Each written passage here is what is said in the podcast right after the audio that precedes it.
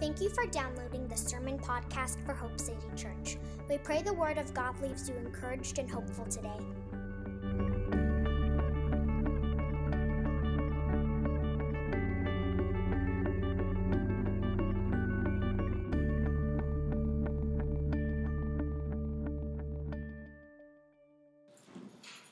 Would you open with me to Matthew chapter 28?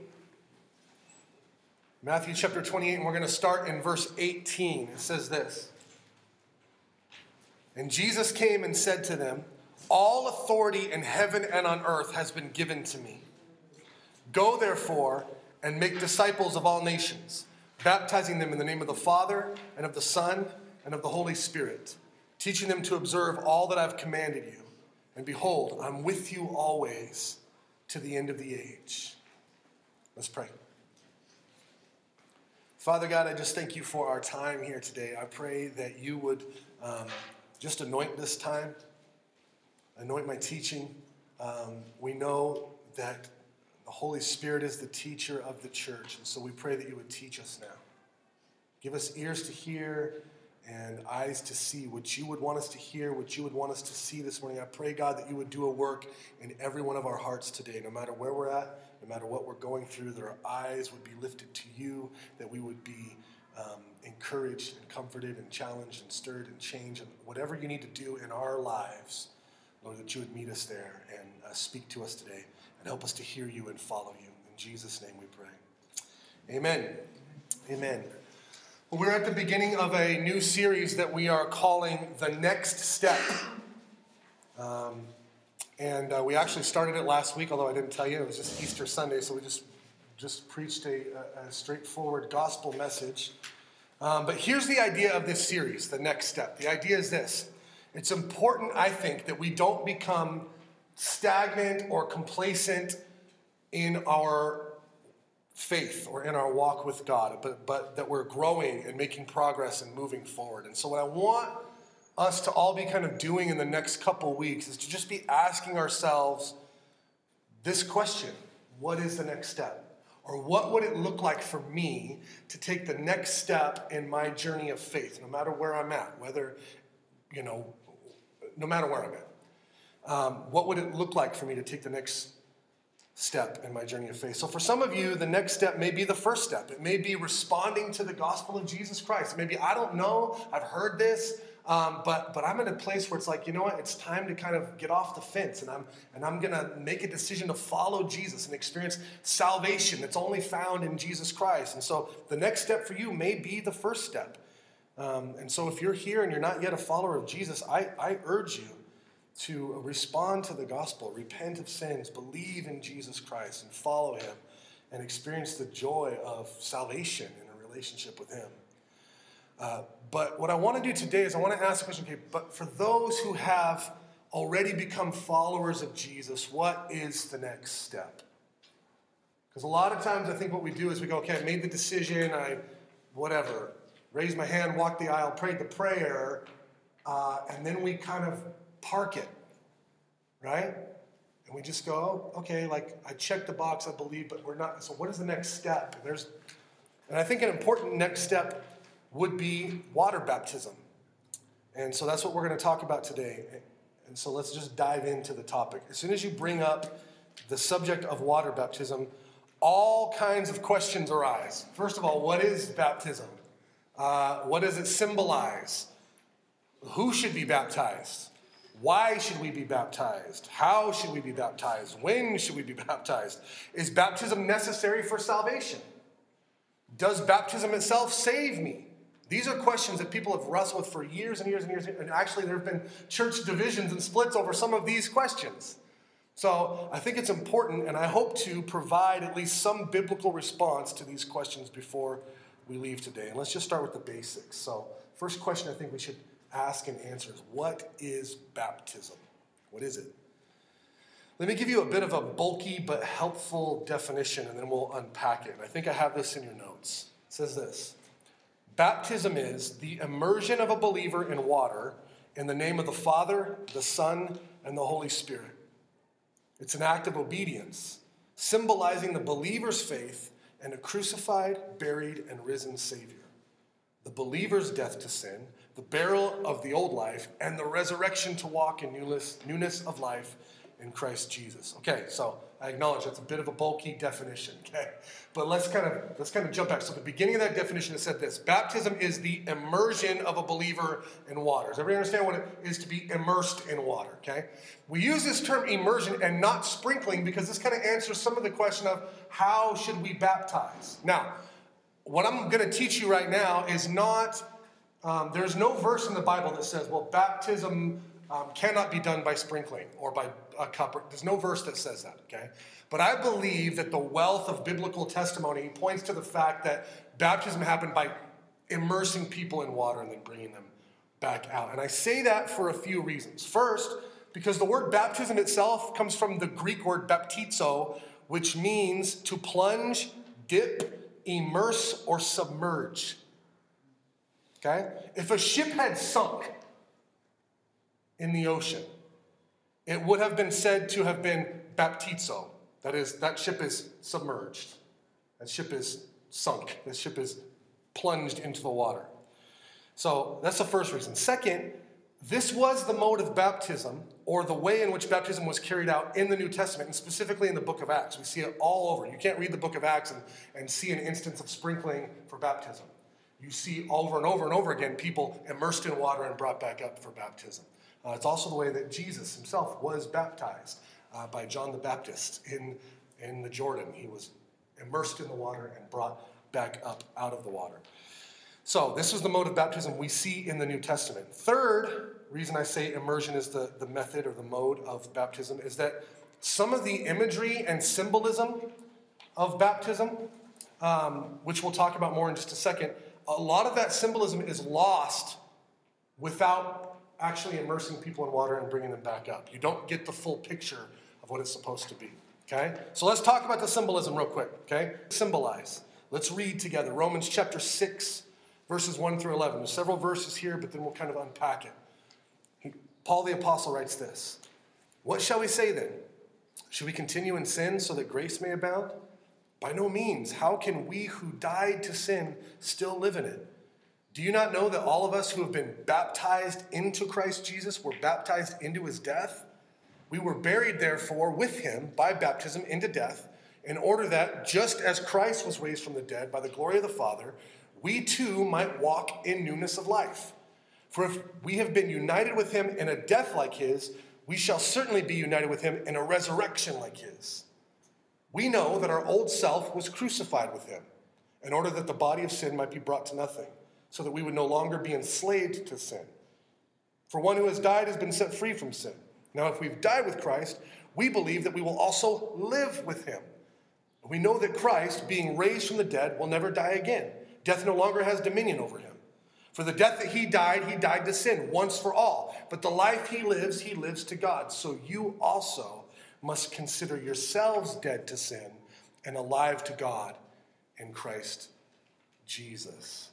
So there's a lot there, okay, but let me, let me just give you a picture of baptism symbolizes the gospel. It symbolizes the death, burial, and resurrection of Jesus Christ. It's a picture of the gospel. Jesus died for my sins. He was buried, and then he rose again.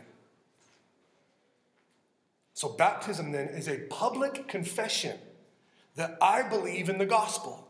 When I get baptized, it's a public confession. I'm saying publicly, I believe this. I believe that Jesus died for my sins, was buried, and rose again. And I want to make a little side note that this was actually the way that the early church publicly confessed their faith, okay? They didn't raise their hand or walk an aisle or pray the prayer. Not that those things are bad, those things are good. But when they wanted to publicly confess their faith, they got baptized. That's what they did. So it symbolizes the gospel that Jesus died, was buried, and rose again. But it also symbolizes, and you may have caught this because it was pretty clear in there, it also symbolizes our identification with Jesus or our being united with Jesus in death, burial, and resurrection. Okay? It's saying, I also was crucified with him. The old me is dead and buried, and I've been raised up to live a new life in Jesus. Let me give you some verses on this. Galatians chapter 2, verse 20. Paul writes, I've been crucified with Christ. It's no longer I who live, but Christ who lives in me. And the life I now live in the flesh, I live by faith in the Son of God who loved me and gave himself for me. So in the New Testament, Jesus would tell his disciples, listen, take up your cross daily and follow me. He's saying you have to die to yourself daily. I have to die to my will and my way and my desires and my plans, my thoughts, and seek His will, His purpose, and His plans for my life because they're better than mine. All right? And so it's a, Scripture talks about a daily death to self that we must take. And, and this, these disciples were really clear on what that meant because they watched people carry their own cross to their hill of execution where they would be crucified. And so when Jesus is saying to the disciples who would see people carry a cross all the time and they knew what that meant, they were going to their death, he's saying, You got to do that daily. Do that daily. And so Paul would write, I was crucified with Christ. I've been crucified with Christ. And now it's no longer I who live, but the life that I live, I should live a new life in Christ Jesus. It's interesting because I, I was listening to a, a, pastor explain something about like the church in China. You know, the church in China has exploded over the last decade, 15, 20 years. Um, and even longer. It has exploded. It's illegal. It's illegal. They can't have all the bells and whistles that we have. They can't advertise church services. They don't go on Facebook and promote their next service. They don't have big events and neons. They can't do any of that. And yet the church, they're, they're, they're outpacing American church growth like, like nothing. They've exploded. They've exploded. The greatest gospel explosion of new believers, people becoming Christians, is happening in China. It's been happening for the last 15 years plus. How is it happening? It's real simple. They don't have the stuff. They don't have the big events to invite people. They don't do giveaways. Right? They don't do Easter egg hunts. They don't do any of that stuff. They preach the gospel of Jesus Christ. People believe it, get baptized, even though it might mean their life. They publicly confess their faith. And so this pastor this week, I'm listening to him, he's talking about being in China. And these two um, young adults, they're like, he's like 19, 20, maybe 21 he says, and they, you know, they got their whole life ahead of them, but they've, they've become Christians. And, and they could face, I mean, they're going to face tremendous persecution. Uh, they, they could face certain death, okay? And, and especially, I mean, you're caught with the Bible, you're in trouble, but especially to get out and publicly confess your faith by water baptism, it's like you, you put an X on your head, right? And, and he sees these guys go, Yeah, I'm ready for baptism. And they go to baptize them. They're in this lake or wherever they're at. And the pastor who's baptizing them says, Are you ready to publicly confess your faith in Jesus Christ, even though it may cost you your life? And one of the young men, 20, 21, says, I've died already.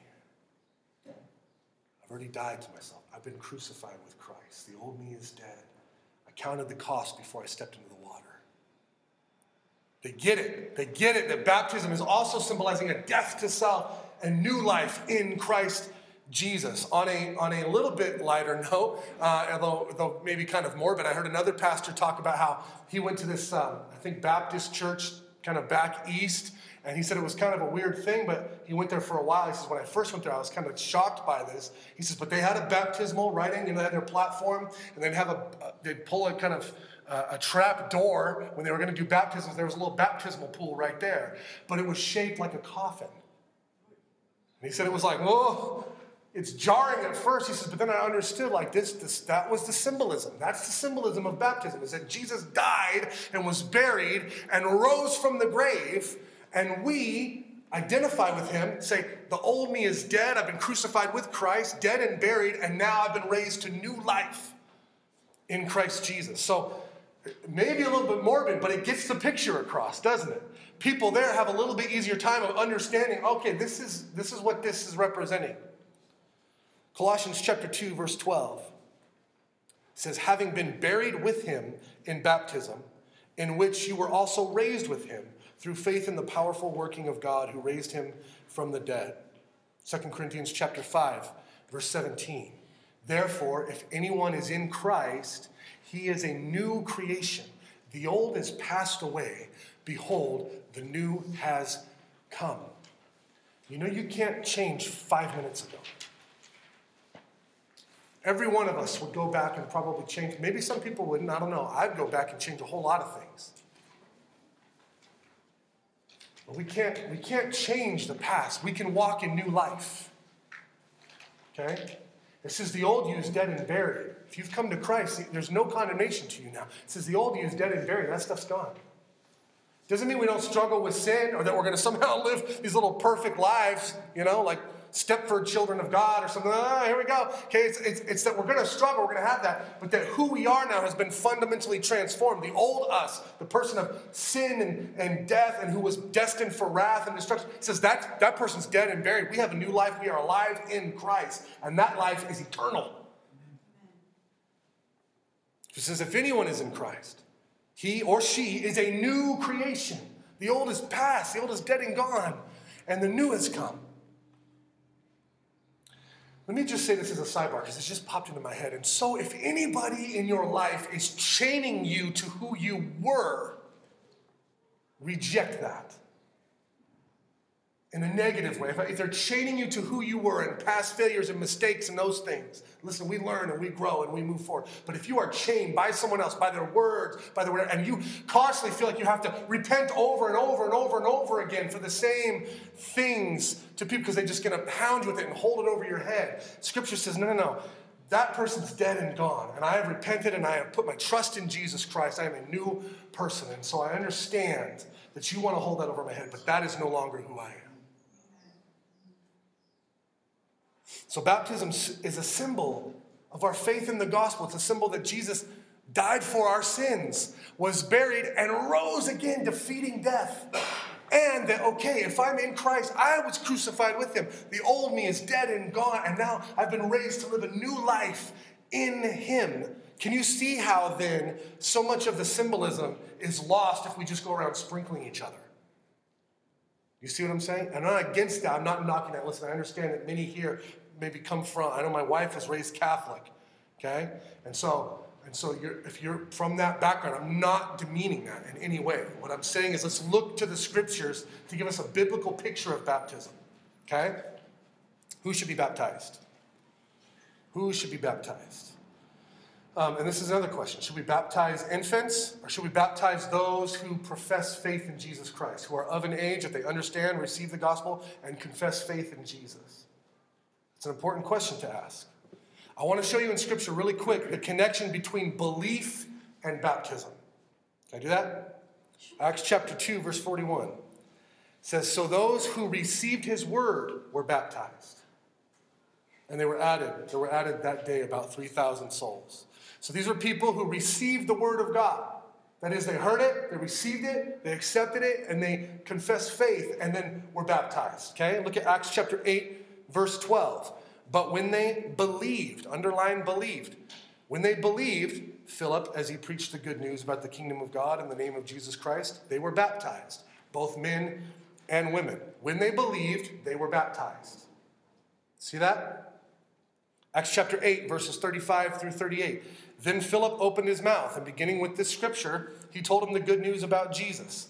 And as they were going along the road, they came to some water, and the eunuch said, See, here's some water. What prevents me from being baptized? And he commanded the chariot to stop, and they both went down into the water, and Philip, Philip and the eunuch, and he baptized him.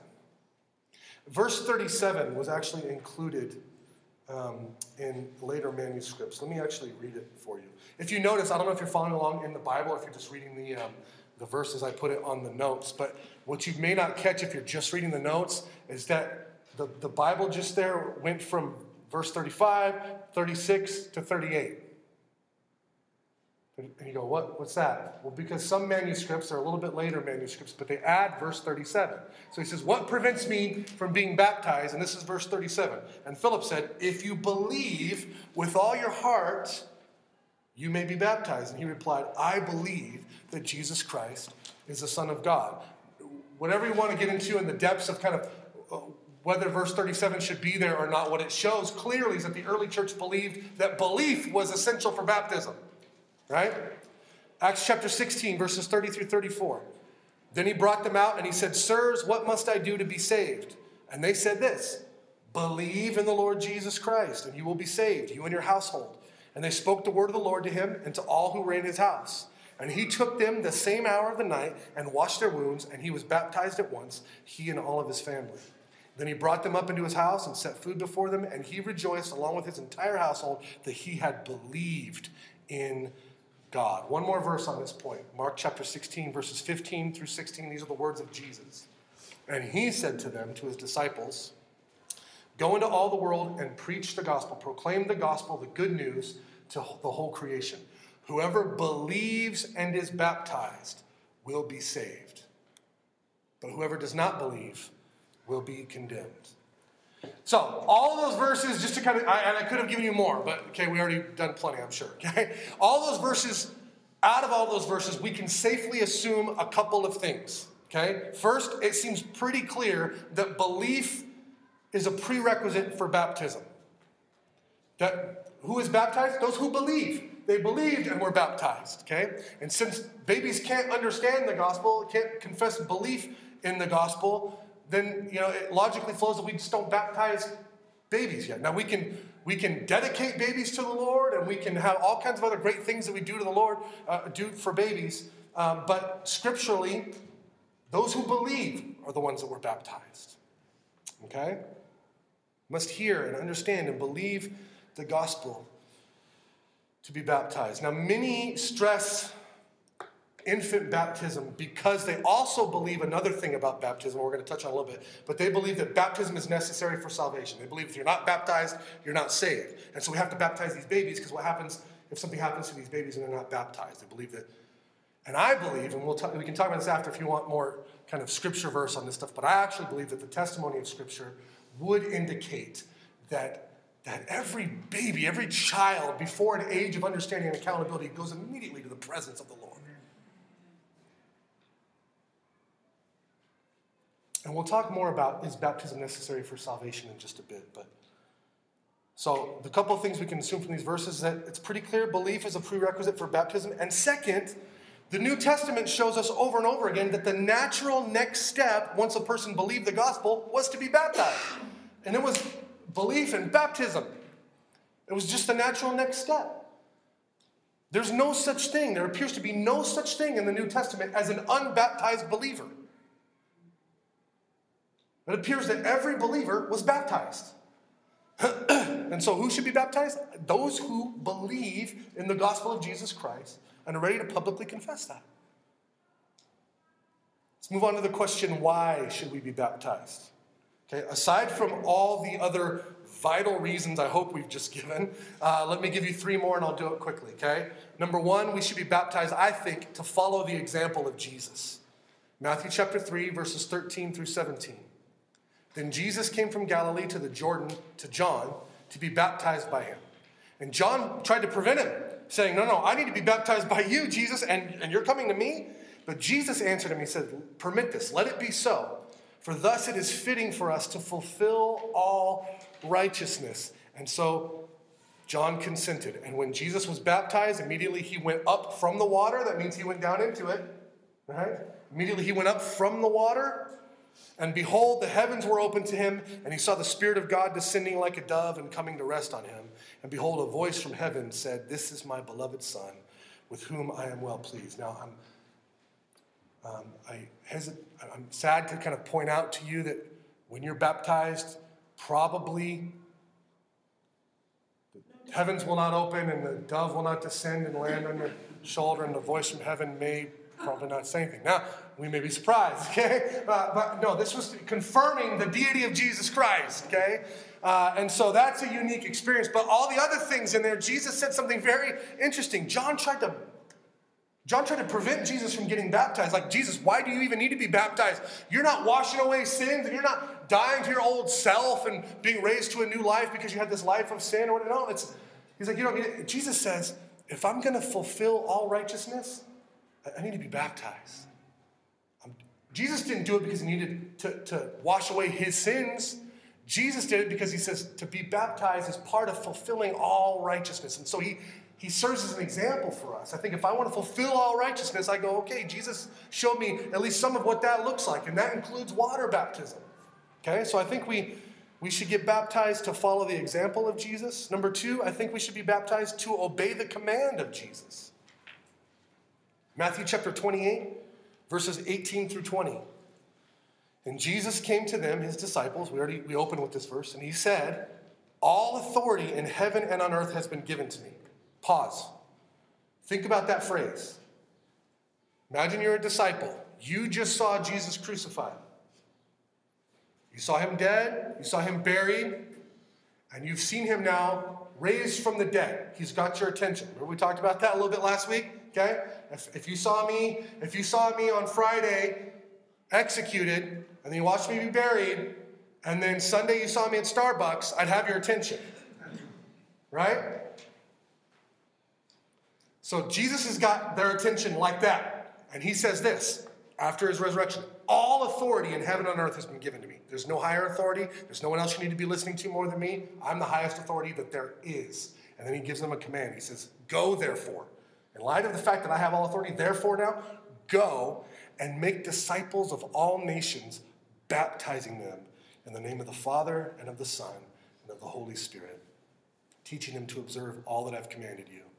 And behold, I'm with you always, even to the end of the age. So Jesus commanded that we go and make disciples and baptize them. It's a command. It's not a, it's not a suggestion. It's not like, hey, if you feel like it, go make some disciples. And if they feel like it, baptize them.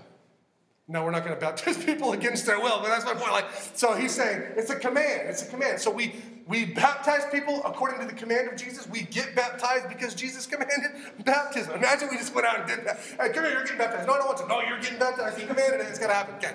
So, so let me answer this question. I actually don't believe that baptism is essential for salvation.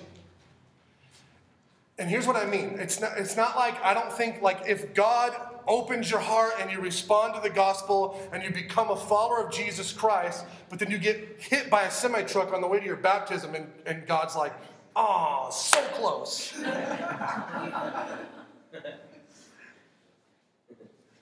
Man, like you, I, you had a transformed heart, you responded to the gospel, you professed faith, you started to follow me. What a beautiful thing. It's not like that happens. And we have to remember that there was a thief on the cross next to Jesus, crucified next to Jesus. And he has a moment of salvation, he has a moment of conversion where his mind and heart, he repents of his sin while he's hanging on the cross next to Jesus, realizes who Jesus is. And he says, Remember me when you come into your kingdom. And Jesus looks at him and says, Today you'll be with me in paradise. Jesus doesn't say, Man, too bad you're hanging on the cross next to me because you need to get baptized first. So see if they'll take you down, baptize you, then put you back up, and then you can. No, it's not that. So, so I don't believe that baptism is essential for salvation, but I do believe that, is, that it is an important and expected act of obedience to the command of Jesus. That if you can take it, you should, if you're a believer. So, why should we be baptized? To follow the example of Jesus. Number two, to obey the command of Jesus. And number three, to be united with and welcomed into the body of Christ.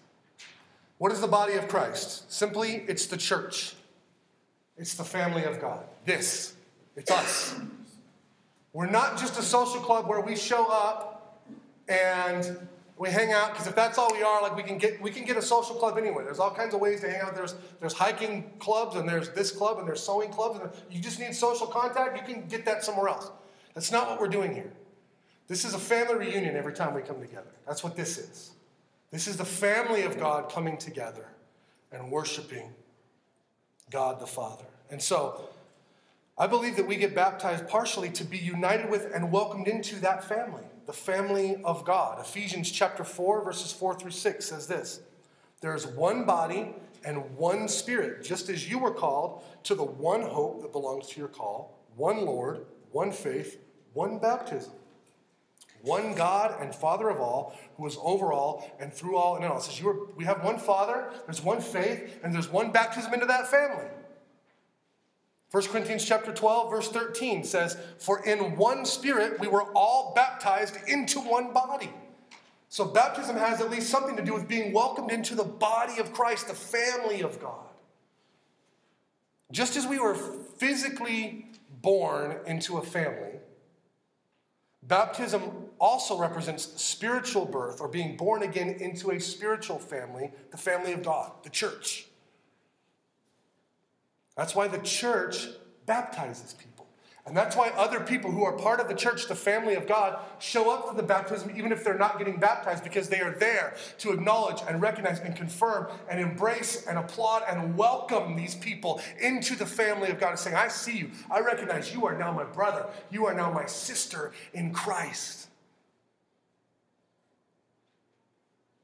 When should we be baptized?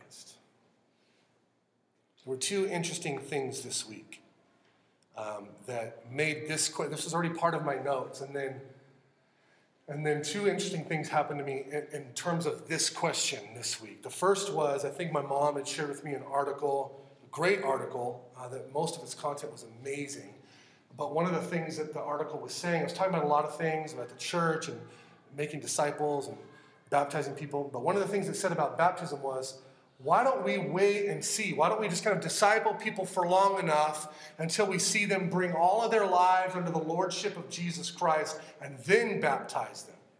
Bring all of their lives under the lordship of Jesus, every part of their lives, and become obedient to Him, and then baptize them. I think one of the problems with that is that one of the first acts of obedience that we're commanded to in the New Testament is baptism. So if we tell people, wait to be baptized until you're obedient, we're saying, be disobedient until you're obedient. Does that make sense? Um, and so I would disagree with that part of that little article that I read. I think baptism um, is important, and I don't think that we have to wait until we see every out. Listen, we'll, we'll tell. Time will tell whether we're true believers or not. Lots of people make professions of faith in Jesus. I've seen it over the years in youth ministry. I've seen it over and over again. I've seen adults do it too, where for, for three months, six months, a year, you're passionate about Jesus, and then he stops working for you and you're on to the next thing. Okay? Was that a genuine salvation? Was that a genuine conversion? Was that an emotional response that met your needs at the moment and then it just stopped working for you and you abandoned it?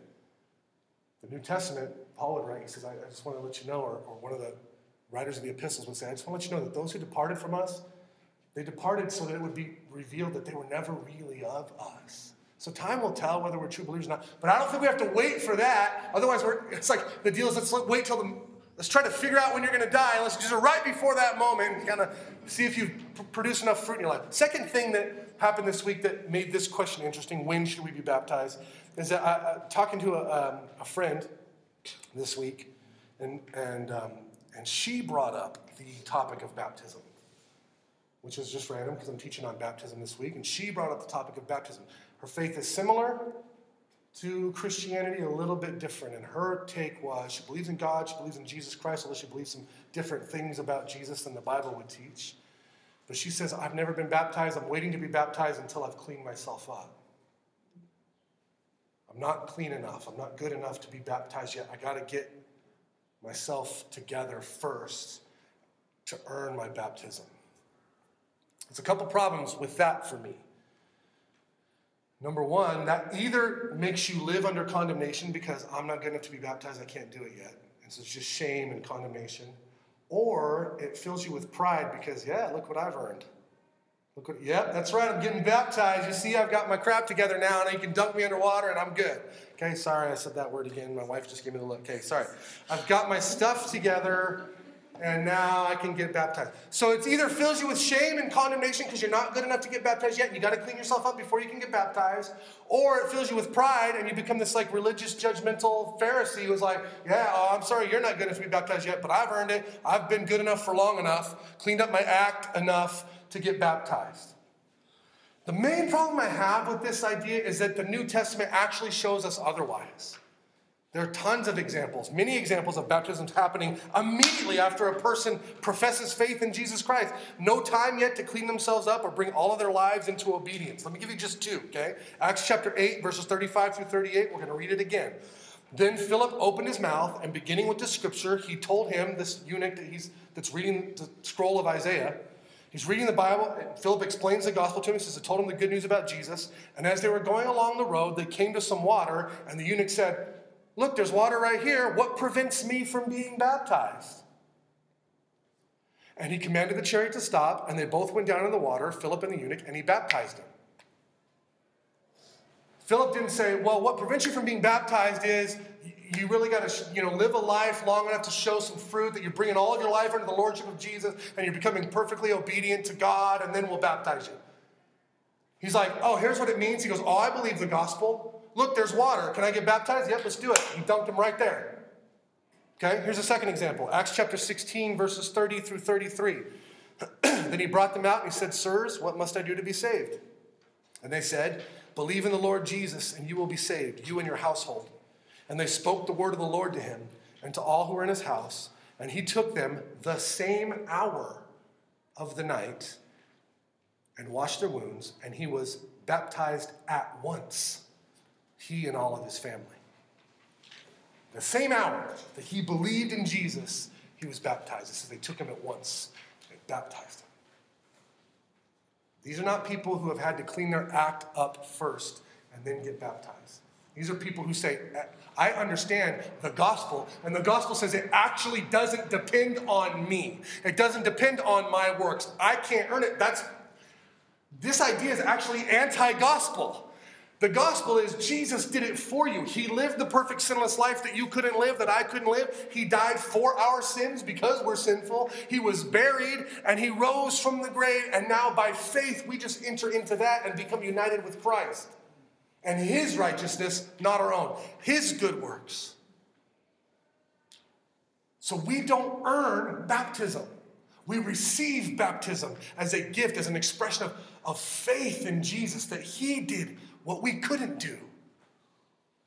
That's why people are immediately baptized. They just go, okay, I believe. I believe that He did it all, that He accomplished salvation, that I don't have to earn it or accomplish it. It's not like Jesus is wanting my faith plus my baptism to earn my salvation, or plus my good works to earn baptism to earn salvation. You see the point? It's, as soon as we turn this into something that we earn, we've gone anti gospel. The gospel is you can't earn it. You can't do it. We said this last week. You're going to blow it. If, if God gives you a million second chances, you're going to blow them all. I'm going to blow them all. We receive the grace of God and we go, look at what Jesus did for me lived a perfect sinless life, died for my sins, and was buried, paying the price for, for my sins, and rose from the grave, conquering death, hell, and the grave. And now all who call on the name of Jesus Christ will be saved, united with him. The old me is dead and buried, not because of my works, because of his. It's dead and buried, and I'm raised to live a new life in Christ. As soon as I believe that, I go, man, I'm, let me confess that publicly that I believe that, that it's not dependent on me, it's dependent on him. Let's, let's get baptized. So he says, What prevents me from being baptized? And I would ask, What prevents you from being baptized?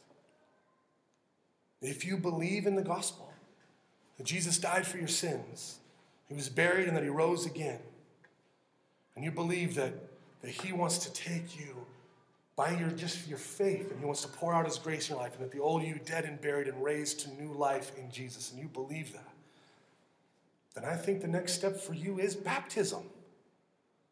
It's publicly. It's, I just encourage you to obey the command of Jesus and confess your faith publicly by being baptized. And I would encourage you to do it sooner rather than later. Amen? Let's pray. Father, we thank you for baptism. we thank you for this symbol of the radical grace of God. We thank you for this picture of the gospel, of the death, burial, and resurrection of Jesus Christ. We thank you, Father, that we are united in union with Jesus, that the old life of sin is crucified, dead, and buried, and we've been raised to live new, a new life in you. And we thank you that baptism is a picture of all of this, and that as we were physically born into a family, we come up out of the waters of baptism, representing a new birth, born again into the family of God. And we thank you for these things. In Jesus' name.